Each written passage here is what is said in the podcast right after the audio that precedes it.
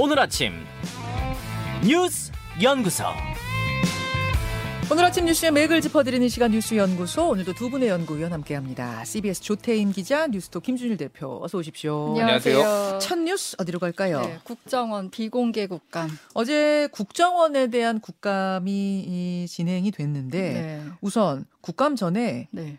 국정원 2인자죠. 조상준 국정원 기조실장 사임 소식이 들려서 먼저 깜짝 놀랐어요. 네, 네, 네. 오전에 이 소식이 들려서 이제 국정원 이제 조상준 기조실장은 국정원의 조직과 예산을 총괄하는 이 2인자로 꼽히는데요. 이 조실장이 국감 하루 전에 이제 사퇴한 사실이 어제 국감을 통해 알려졌습니다.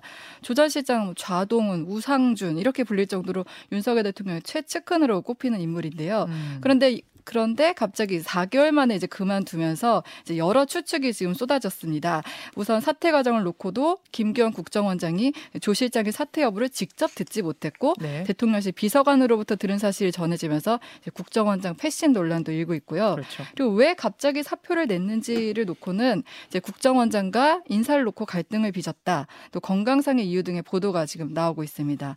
음. 신임 기조실장에는 김남우 전 서울 동부지검 차장검사가 유력하게 검 토되고 있는 것으로 알려졌는데 지금 조 실장 사직과 더- 거의 동시에 이제 검찰 출신의 후임자 내정 소식이 전해지면서 이조 실장 사직이 어느 정도 예고됐던 거다 이런 추측이 가능합니다. 일신상의 이유다라고 대통령실이 브리핑한 거 외에는 아직 아무도 모르는 거죠. 게 예, 없습니다. 어제 국정원에 질의했지만 국정원에서도 모른다 이런 답변이 나오고. 네, 네.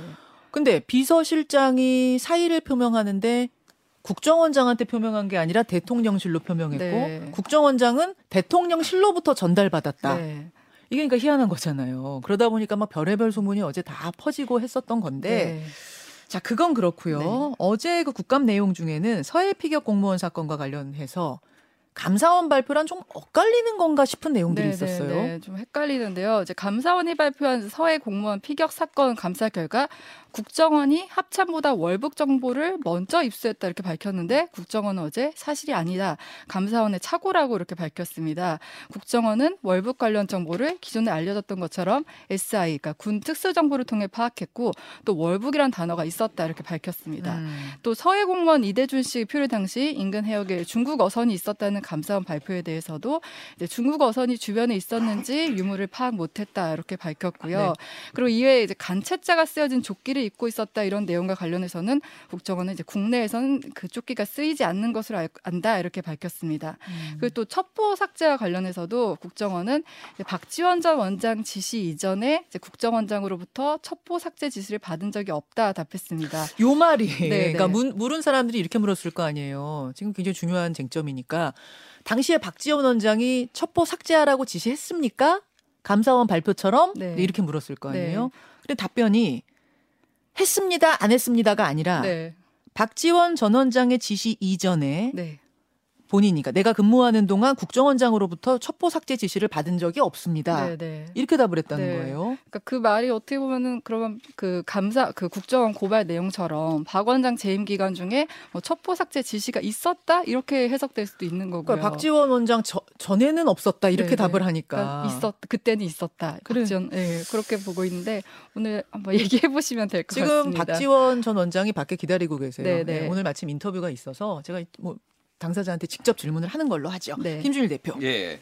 일단 기조실장 얘기를 좀 하면은 이 지금 검찰 인맥의 핵심이다 이렇게 볼 수가 있어요. 지금 예를 들면 한동훈 법무부 장관, 조상준 국정원 기조실장, 그리고 뭐 이복형 금감원장, 주진우 공직기강 비서관 뭐 이런 분들이 핵심이에요. 그래서 한때는 좌동훈, 우상준 뭐 이런 얘기도 있었어요. 형제 연을 맺었다 대통령과 이럴 정도로 알려졌잖아요. 예, 그 정도로는 핵심인데 이제 갑자기 이렇게 사의를 표명을 해서 그래서 KBS가 뭐 이제 단독이라고 밤 사이에 낸 거를 보면은 이제 인사를 놓고 김규현 원장하고 크게 부딪혔다라는 거예요. 김규현 원장이 해외 출장을 가면서 어, 조 실장한테 인사를 좀 이렇게 안을 해서 마련해라라고 해서 대통령에 보고가 됐는데 음흠. 그게 출장을 와가지고 김규현 원장이 보니까 자기가 생각한 거 달랐다라는 거예요. 어. 그래가지고 이거를 자기가 다시 올렸다라는 거예요. 대통령 국정원장이? 국정원장이. 음. 근데 김규현 원장께 채택이 되면서 조상준 실장이 약간 여기에 실망도 하고 여러모로 이제 파워 게임에서 밀렸다라고 생각을 해서 어, 냈다라는 게 KBS 이제 밤에 보도예요.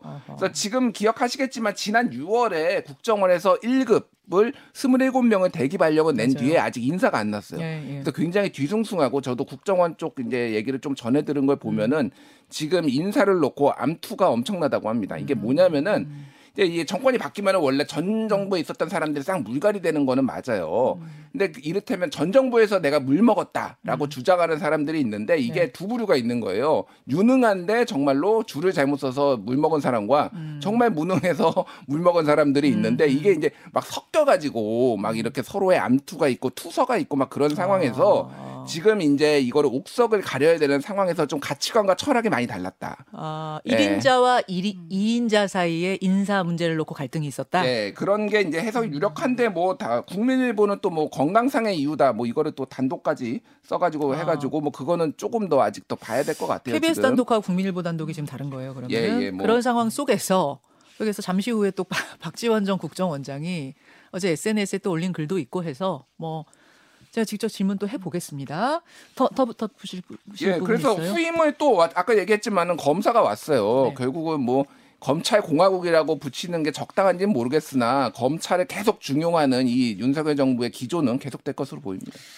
자, 아, 이런 상황 속에서 큰 뉴스 하나가 더 있습니다. 조태임 기자. 네, 소년 범죄 이제 카이든 한동훈 촉법 소년의 연령 기준을 한 살 낮춘다는 거죠. 네, 그러니까 촉법 소년이 뭐냐면 이제 법에 저촉되는 행동을 했지만 처벌을 받지 않는 청소년을 의미하는데 현재 음. 지금 만 10세 10살 이상 그리고 만 14세 미만의 소년을 말합니다. 예. 그러니까 중1 학생들이 이제 범죄를 저지르면은 촉법 소년에 해당돼서 이제 형사 처벌은 받지 않고요. 음. 대신 뭐 형사 처벌 대신 사회 봉사나 뭐 소년 원 송치 등의 보호 처분을 받고 있는데 이 연령을 만 13세로 낮추자는 거예요. 음. 네네. 그럼 이제 중1 아이들도 범죄를 저지르면 이제 처벌을 받을 수 있게 되는 겁니다. 음. 그렇다고 무조건 다 처벌하는 건 아니고 현재처럼 보호 처분을 받을 수도 있지만 이제 죄가 무겁다고 검사가 재판에 넘겨서 이제 형사 처벌도 받을 수 있게 되는 겁니다. 그럼 이론상으로는 이론상입니다. 흉악한 범죄, 뭐 무기징역, 사형에 해당하는 범죄를 저지르면 중학교 1학년이라 할지라도 무기징역, 사형 내릴 수 있다는 얘기잖아요. 네, 네, 이론상으로. 그렇죠. 이론상으로는 네, 예. 극단적인 사례긴 하지만요. 음. 네, 촉법소년 연령은 이제 1953년도에 이제 정해진 거예요. 그래서 지금 70년 동안 이어지고 있다 보니 지금 현실을 반영하지 못했다. 최근에 이제 촉법소년들이 흉악범죄가 알려지고 또 내가 촉법소년인데 처벌할 수 있겠느냐 이런 거를 이제 악용한 사례도 있다 보니까 좀 사회성, 사회적 필요성은 제기된 상태입니다. 그러면 이제 왜 한 살만 낮췄냐 여기에 대해서는 이제 법무부가 촉법소년을 나이대로 분류해 보니까 지난해 보호 처벌 받은 그 촉법 소년이 모두 4천 명인데 네. 13세의 비율이 전체의 70%였다고 설명을 아. 해요. 그리고 이제 14세와 13세의 번제 건수 차이가 이제 크게 없었다고 합니다. 어. 네, 여기에 대해서 이제 국가인권위는 이제 반대 의견을 냈어요. 바로 요건데요. 네. 그러니까 둘다 국가기관이잖아요. 법무부에서는 한 살 낮추겠다고 했는데 다른 국가기관인 국가인권위에서는 절대 안 된다. 네. 반대. 네, 인권이 이제 아무래도 인권을 존중하는 기관이다 보니까 이제 유엔 아동 권리 협약에 반하고 또 아동이 이렇게 형사처벌을 받게 되면 낙인 효과 이제 그 부분을 우려하고 있습니다. 그리고 음. 또 처벌이 능사가 아니다. 2000년도에 이제 형사 책임 연령을 16살에서 14살로 낮춘 일본의 네. 경우 그렇게 범죄가 줄지 않았다 점을 이제 근거로 교화가 더 중요하지 않냐. 이제 그 인권이 그렇게 주장하고 있습니다. 김준일 대표. 예. 뭐이 사실은 이 논의는 좀 오래됐어요. 음. 오래된 논의인데 법무부가 발표를 전격적으로 했고 예.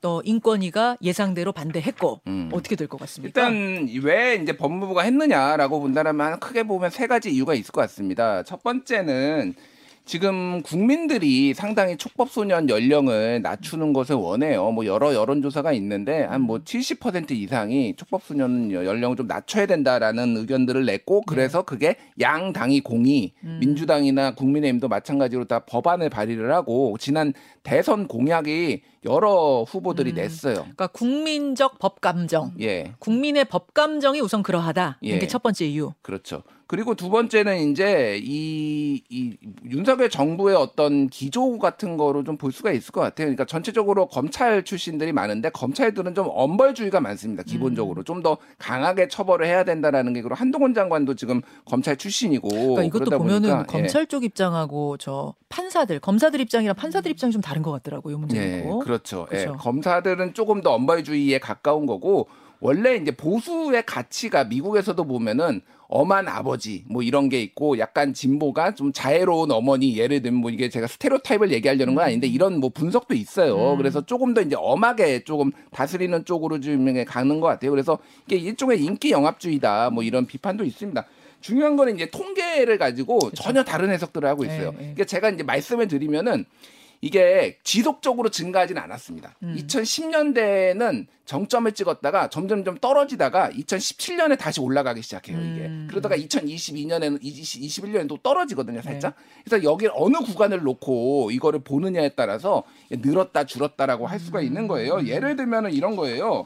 대검찰차 범죄 분석을 보면은 18세 이하입니다. 요거는 그러면 범 소년 범죄 인구 10만 명당 범죄 발, 발생 건수가 2011년에는 940건이었는데 2022년에는 785건으로 오히려 줄었어요. 아. 그러니까 이게는 어느 구간을 놓고 보느냐. 아하. 2000 그래서 어제 법무부 장관이 얘기한 거는 2017년에는 17년과 2021년에 대비해 보면 늘었다라고 또 주장을 네. 하고 있거든요. 그래서 이건 좀 통계적인 거가 있고 중요한 거는 이겁니다. 그러니까 미디어의 역량이 상당히 있다. 왜냐하면은 음. 촉법 소년들이 예를 들면은 뭐 편의점 가가지고 나 촉법 소년이야라고 했는데 알고 보니 생일이 지났네 막 이런 언론 보도도 굉장히 많이 나왔잖아요. 네, 네. 이게 사람들의 뇌리에 굉장히 강하게 각인이 돼가지고 음. 그런 것도 요구하는 거고 미국의 이제 의제 설정 이론 아젠다 세팅 연구가 있는데 음. 미국인이 가장 중요하게 생각하는 게 마약 범죄다 이런 옛날에 80년대 이런 것들이 있어서 보니까 마약 범죄 토- 실제 통계는 증가하지 않았어요. 근데 일부 뉴욕 타임스나 이런 언론 보도에서 기획 기사로 막 내보내니까 사람들이 이거를 굉장히 중요하게 인식을 해서 음. 아젠다 이런 세팅 기능이란 게 크니까 언론의 그러니까요. 기능 뭐 중에. 그런 것들도 이제 바- 작용을 했다라고 볼 수가 있을 것 같습니다. 그래서 어쨌든 지금 전체적으로 보면은 이 14세가 전 세계적으로 제일 많은데 13세, 12세도 있기 때문에 이게 완전히 무리한 거다라고 볼 수는 없다. 뭐 이런 상황인 것 같아요. 자, 이것은 결정이 부- 법무부가 하겠다고 해서 그냥 되는 건 아니잖아요. 예. 예, 아마 토론이 조금 더 있지 않을까 네, 네. 이런 생각이 드네요. 여러분 의견 보내주시고요. 짧게 세 번째 뉴스 갑니다. 네, 통조림 따보니 110억 필로폰. 이건 무슨 얘기예요? 네, 이제 우리나라 더 이상 마약 청정국 아니다 이런 얘기 나오고 있는데 이런 상황에서 경찰이 동남아시아에서 대량의 필로폰을 무- 밀수입하고 이제 국내에 판매 매수한 피의자 8명을 검거했는데요. 네. 이번에 이제 검- 경찰이 압수한 필로폰이 3.54kg, 그러니까 10만 명이 동시에 투약할 수 있는 분량입니다. 엄청난 분량이네요. 네, 가격으로 환산하면 이제 110억 원치에 이르는데요. 예. 이들이 밀반입에 선택한 게 이제 통조림이었던 거예요. 음. 열대 가린 통조림 용기 속에 이제 숨긴 뒤 밀봉해서 국내로 몰래 들여오려 한 건데. 근데 통조림에 숨기면 안 들켜요? 거기 이제 그 그러다 보니 들키지 않았을까 싶어요. 뭐 사진을 보면은 비닐 안에 해서 이제 뚜껑으로 밀봉을 한 상태로 이제 들어왔던 것 같아요. 어. 네.